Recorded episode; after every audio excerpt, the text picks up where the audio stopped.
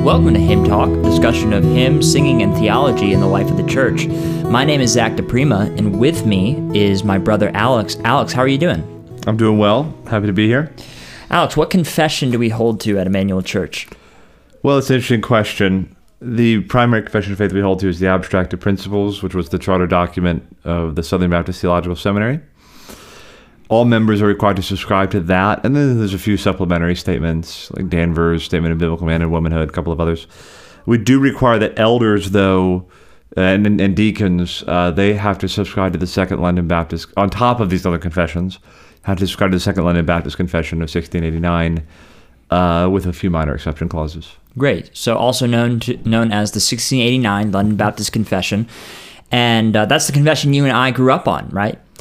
So yeah, that's right. I have an excerpt from one of the articles. This is chapter 22, paragraph 1, and this is on right worship in the church. And the paragraph says, "The light of nature shows that there is a God who has lordship and sovereignty over all, is just, good, and does good to all, and is therefore to be feared, loved, praised, called upon, trusted in, and served with all the heart and all the soul and with all the might. But the acceptable way of worshiping the true God is instituted by himself, and so limited by his own revealed will, that he may not be worshipped according to the imagination and devices of men, nor the suggestions of Satan under any visible representations or any other way not prescribed in the Holy Scriptures." Amen. Alex, this is a principle laid down in our confession, also known as the what? This would be a Puritan articulation of the regulative principle. Of the regulative principle. Which can be articulated in different ways, but this is how the Puritans articulated it in the Westminster Standards, written at Westminster Abbey by mostly Presbyterians in 1646 or 1644 through 47. And then the Second London Baptist Confession is essentially, I don't know exactly how much, 90 to 95% of that material is wholly repeated from the Westminster Confession, just with Baptist distinctives introduced. Yes. Yeah. That was a long answer to my simple question, which is that it is... If ever I can include a little more historical detail, I think that people hang on these podcasts for those little nuggets that, tell me more. Well, hey, that's why we pay you so much for your expertise. We pay you a whopping $0. Yes, it's the regulative principle, and that's the topic of our conversation today. We wanted to talk about the regulative principle. Alex, it's called a principle. It's not a regulative command, but can you just, what are the cliff notes? Why do we believe in the regulative principle? Why do we value the regulative principle? What's the purpose of the regulative principle? The regulative principle as such was developed around the time of the Reformation and became... became a distinctive of Reformed worship. I'm using that term kind of narrowly, like John Calvin Reformed worship. Like the Reformation movement, you had lots of different sort of offshoots. You had the Lutheran movement, you had the Anglican movement, you had the Radical or Anabaptist movement, and you had the Reformed movement, which the Reformed movement would have been in the line of John Calvin, Ulrich Zwingli, and the Puritans and others are kind of in continuity with that tradition, and they developed a view about worship that was especially prominent in the Reformed wing of the Reformation that, in part, as a response to medieval Roman Catholicism and some things going on in the Lutheran movement, but also, I think, personally, an effort at sound exegesis of the Bible and understanding the Bible's perspectives on worship. This view that we're not free to do in worship whatever we want to do, or just what the Bible doesn't say we can't do. We're free to do in worship that which God himself either warrants or prescribes, that which God calls his people to do. So we're not free to sort of orchestrate worship services however we would like. So what that means is the elements of the worship service are going to be given to us by Scripture itself, regulated by the Bible. That's where the regulative principle idea comes from. Worship is regulated by God and his word. Now, an important distinction to make is even in the articulation of the regulative principle, there's different ways to articulate it. The Puritans, as you just noted, in the Second London Baptist Confession, the particular Baptists and the Presbyterians. I want to stop you there because we're going to get into that finer point. You can see where I'm going with this. Yeah. Oh, okay. I read minds. Yeah. I want to take a zoom back a little bit because this regulative principle can be understand. I don't know when these things were articulated first, but it's often seen in contrast to the normative principle, which would be more familiar in something like a Lutheran context. And that, as opposed to only allowing for what the scripture prescribes or warrants, it's allowing for anything except for what the Bible precludes. And to be honest, the normative principle is often slandered. I mean, it's not exactly how Luther thought. Luther was like, hey, we could do whatever we want as long as God doesn't say we can't do it, you know? But that's typically how it's set up. The normative principle is going to be more free in terms of what is permitted, that there's more license to organize things that are, you know, we might think this is edifying, so we're going to include this as long as it's not disallowed by the Bible. But it's not like, hey, you can just do whatever comes into your mind. So that position's often misrepresented. Yeah. But yes, the regular principle should be put in contrast to that because the regular principle is much more narrow. It's saying we can't do anything in worship. We should not be doing anything in worship outside of what the Bible, in essence, prescribes or warrants. So, Alex, I think a question that I've had a lot that many people have had on this topic is, why do we apply a principle like this narrowly to the topic of gathered worship as opposed to other areas or facets of the Christian life? Why is it important for us to develop a principle like this and apply it in the context of worship and not all of life the truth is we do it in all of life. Okay. I mean, there's all kinds of biblical principles that are regulating how we view preaching, how we view membership in the church, how we view marriage. But the reason this particular principle was developed the way it was in the context of what the Reformed thinkers thought were perversions of the worship of God. So it's one of the reasons why you read Puritans, they're like really big on getting rid of candles and when you kneel and when you stand at communion and how the Lord's Supper is presented and the rooms that you're in terms of how the room is laid out and stained glass and icons and things like that, because they viewed all these intrusions on gathered worship were presented, you know, by medieval Roman Catholics that they felt were alien to the Bible. So all this ritualism and all this... they would view as idolatry, entering into the worship of God. And there was this effort to sort of cleanse the temple and say, no, we're not free to just add whatever church tradition or whatever it says we ought to add. Our worship should be shaped by the Bible, regulated by the Bible. So the principle emerged in a certain context. It was introduced so that the principle was established in part or articulated in large measure because the worship of God they believed was being profaned, and there was a need to go back to the Bible and to see how has God himself laid this out for us and shown us how he wishes to be worshipped. So you're saying the regulative principle isn't taught in God's word? I mean, that's kind of... be kind of a circular argument. The regulative principle is saying our worship should be based upon God's word. Yes. So... is it taught in God's word? I mean, the principles, God does teach us in his word how he wants to be worshipped. That's true. So I'm not really exactly sure I would answer that. Well, I just wonder, can you for this concept of the regulative principle, are there proof texts? Are there places you can go in scripture to argue for a regulative principle? I mean, like Paul writes to Timothy, 1 Timothy 3:15, I write to you so you know how you ought to conduct yourself in the household of God. Right? He has imperative statements in that same letter in 1 Timothy.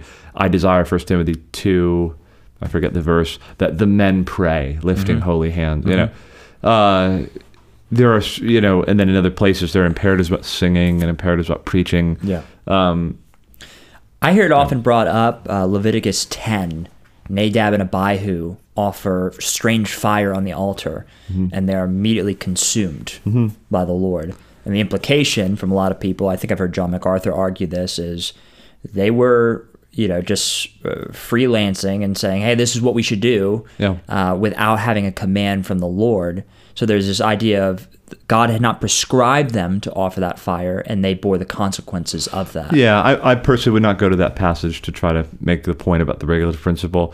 I don't know if anybody who's ever argued that the Old Testament didn't operate under some regulative principle, Old Testament worship.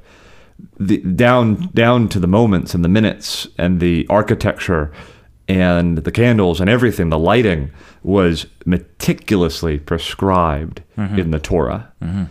We don't have that level of prescription in New Testament worship. And those who hold to the regulative principle will not argue we have that level of prescription. No one tells us how long the sermon should be. We don't have a liturgy presented in terms of what the order should be. What most people argue for the regulative principle are arguing is the basic elements for worship are laid out in God's word, and we're not free to add elements of worship as we see fit. Okay. Yeah. So you mentioned earlier, and I think how the 1689 says it is any other way not prescribed in the Holy Scriptures.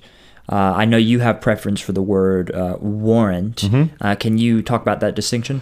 Okay, so, well, and it is an historical distinction. Many in the Reformed camp, the way this is presented is there's the continental view and there's the English view or the Puritan view. The Puritans had a more narrow take on the regulative principle, which you just read.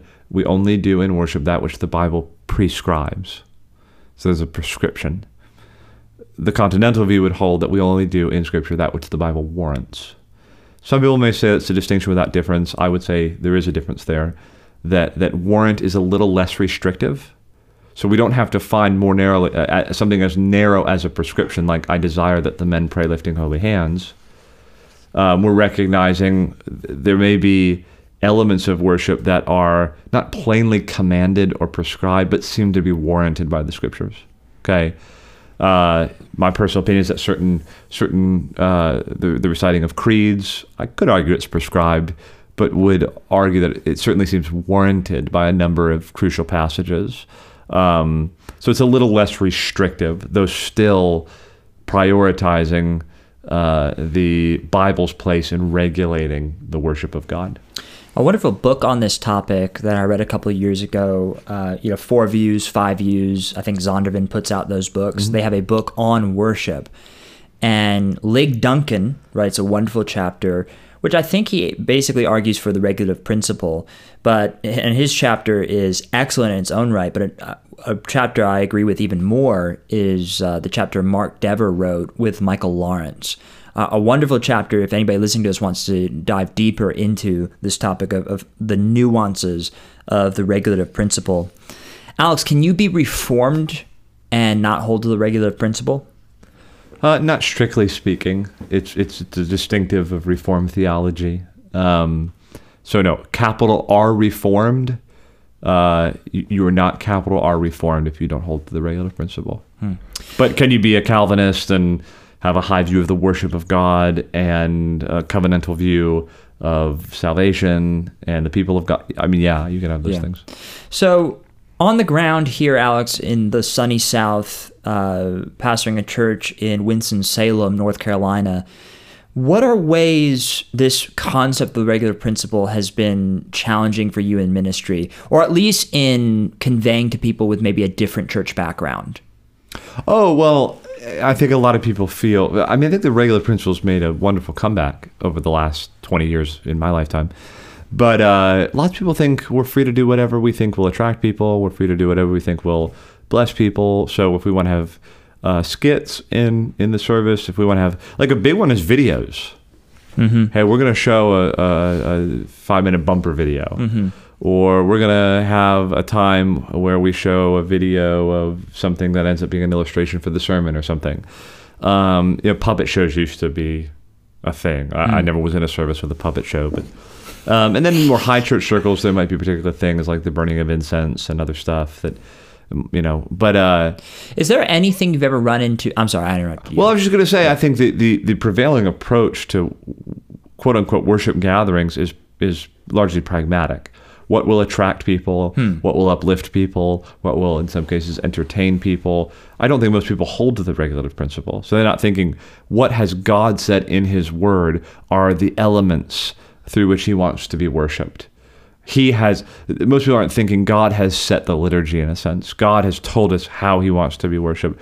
I think most people assume they have the freedom to kind of, well, whatever's uplifting to people, whatever's encouraging to people, whatever we think would appeal to people, we have that freedom. Hmm.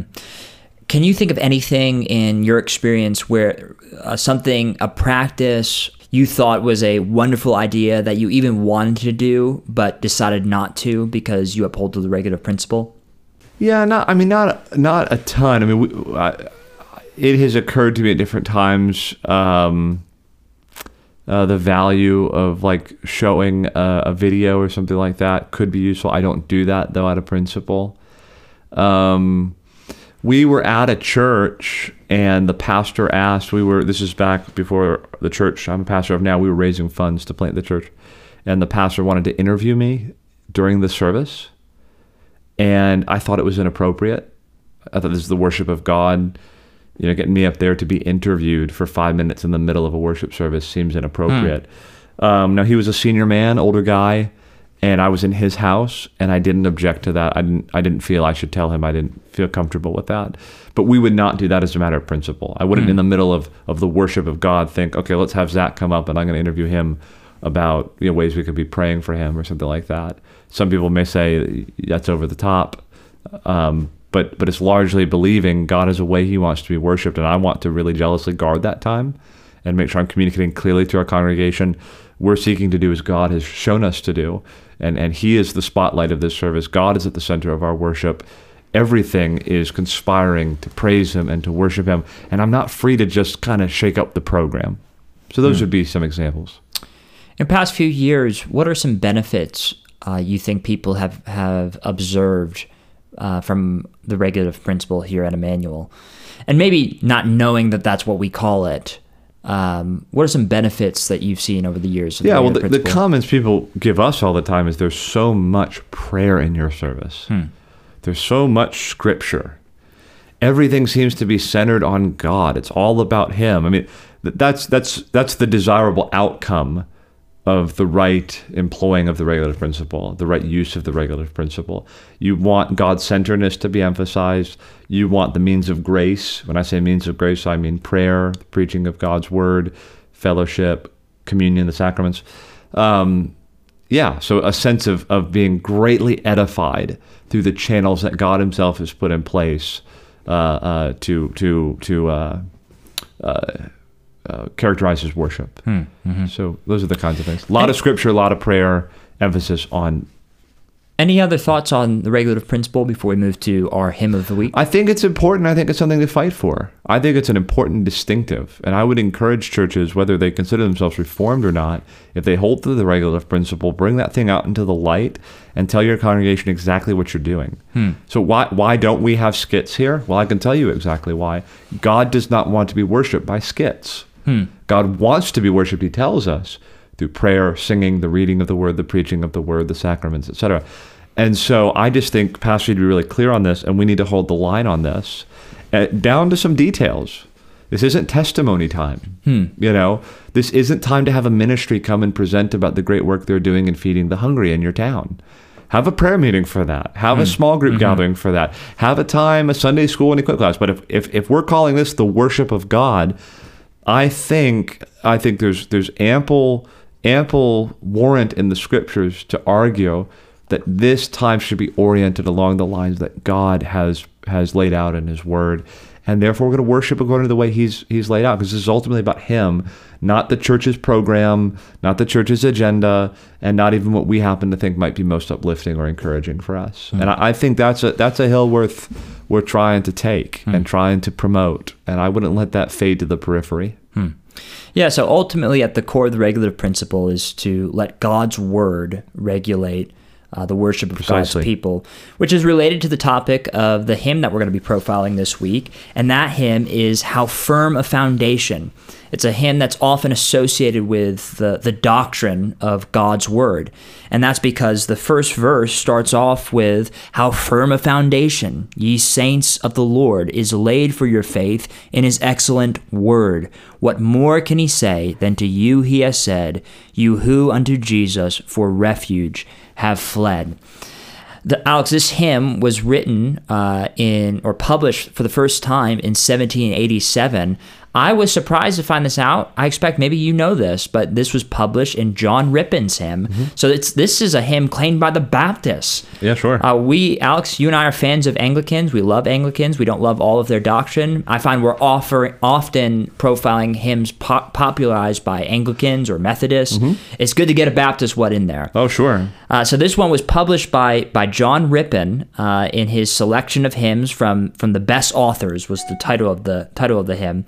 Or title of the hymnal. And this hymnal, as I've said in the past, it was mostly Isaac Watts hymns with a select few from other authors. So this one was attributed in his hymnal to, it was just the letter K was all that was written for the author. So there's broad speculation as to who the actual author of How Firm a Foundation was. Now, when you say broad speculation, like is someone... Were there documentaries done to try to uncover who K was, and you know? Yes, you know, yes. There was investigative journalism. There's been some deep work done on this. But here you're gonna love this, Alex. In the half-baked research I do for these hymn profiles, I was like dancing a jig when I figured this out. So K, it's commonly believed, was probably a Robert Keen. And do you know what Robert Keen's role at Rippon's church was? I think I know this from somewhere, and I'm not sure where. Was he like the song leader at Rippon's church? He was the presenter. Isn't it the presenter? Well, yeah, I don't know how you say it. It is with a C. Yeah. He's not a presenter. Yeah, like he's not a presenter. Something. It's P-R-E-C. Yeah. Centaur. Right. So he was the guy who would have, played the tuning fork or whatever, to pitch pipe, and then would have started the congregation off singing, "This is like my dream job." All right. And must have been a humble brother, because he writes one of the best hymns of all time, How Firm a Foundation, and won't even include the credit. Well, maybe more humble than his pastor, because I've seen so many people attribute this hymn to John Rippon. Where we know he did not write it, but and I don't know if he ever took the credit himself. Yeah. I highly doubt he did, but he's often falsely attributed as the author. Yeah. So it was first popularized in John Rippon's church among Baptists, and they co-opted the tune Adeste Fidelis, which, Alex, you know what that is? What that's Latin for? Always faithful? No, that's O Come All You Faithful. Yeah, so it's the tune for O Come All You Faithful was the original tune. Uh-huh. But most people would know this to a tune that was popularized in the 1830s in an American hymnal put out by Joseph Funk. Joseph Funk, his tune, which is called Foundation, which he wrote for this tune, is the most popular tune. We'll include it in the links in the notes. And so this hymn, it's a Baptist hymn, an English Baptist hymn, but has taken on, I would say, an American Baptist flavor in the centuries since. Another fun fact, this was a favorite hymn of General Robert E. Lee. Alex, any thoughts about Robert E. Lee and his faith and his background? No, I mean, it's unfortunate that he fought for the Confederacy. I don't know a ton about Robert E. Lee. He's one of these guys I need to study. But I have every reason to believe he was a very pious man, and I think was a genuine Christian, walked with the Lord. I think he got some things wrong and made some poor alliances. But I know he loved this hymn, taught in Sunday school in his church, things like that. And... so it was especially treasured by folks in the Confederacy, but I think on both sides. Yeah. So this hymn was championed by good people. It was championed by bad people. One of the bad people was Joseph Smith. In 1835, he published a hymn book too, the founder of Mormonism, and he was quite a fan of How Firm a Foundation as well. But we don't need to discuss these men anymore. We need to discuss the content of the actual words. The hymn is ultimately a celebration of the faithfulness of God, and as I read in the first verse marks just the great foundation saints have in God's Word, specifically the promises that are found in God's Word. And then verses, many hymnals have 6 or 7 verses of this. Usually it's around 5. The one I grew up with has 6 verses, but for most versions, verses 2, 3, and 4 are leaning heavily on promises God makes in Isaiah, particularly Isaiah 41 and 43. That's promises like, "Fear not, I am with you. Oh, be not dismayed, for I am thy God, and will still give the aid." And then the last verse, which is the last verse you would have in any hymnal or version of this song, is a reference to promises specifically held and kept in Christ. And I will read the last verse, which says, "That soul that on Jesus has leaned for repose, I will not desert to his foes. That soul, though all hell should endeavor to shake, I'll never, no, never, no, never forsake." Alex, what do you like about this hymn? Well, I love every line of this song. I love how the quotations from Isaiah are just wonderful. My favorite verse is actually the fifth verse, which is often... in my Trinity hymnal, it's the fifth verse, which is often taken out of the singing. And I could understand why, but I just love the thought of the line. So it reads, "E'en down to old age." E'en. Even. What does e'en mean? Even down to old age, all my people shall prove my sovereign, eternal, unchangeable love. So it's talking about people growing old and proving the Lord's faithfulness. And especially as a pastor, that's one of the sweetest things in the world to me. You want to see people persevere and make it to the end, and to see sheep, cross the Jordan into glory, having maintained a good profession and steadfast faith in Christ through his covenant love, is one of the sweetest things in ministry. So then it says, "And when hoary hairs," that's an old word, and that's why a lot of people cut it out, but hoary hairs, not W-H-O-R-E, it's H-O-A-R-Y, which means graying hairs, basically. Or really straight graying hairs. "And when hoary hairs shall their temples adorn, like lambs they shall still in my bosom be born." You imagine old saints still attending the worship of God, still seeking to meet with him and pursue him in the context of gathered worship. And it's a wonderful statement of their faithfulness in steadfastly being devoted to Christ and to the church, to the means of grace, and to the worship of God, following the Lord. But it's a larger statement of God's faithfulness, even when they're old and they are adorning the temple with their graying hair. The Lord still bears them like lambs at his bosom, which is such a tender image, and it's a wonderful way to think about the older saints in your church and younger saints. They're lambs in the bosom of the Lord. And it's that way, not just that conversion, but on through old age and into glory, which is, I just think, is just wonderful. One of the other unique things about this hymn is it's primarily spoken in the first person from the Lord's perspective.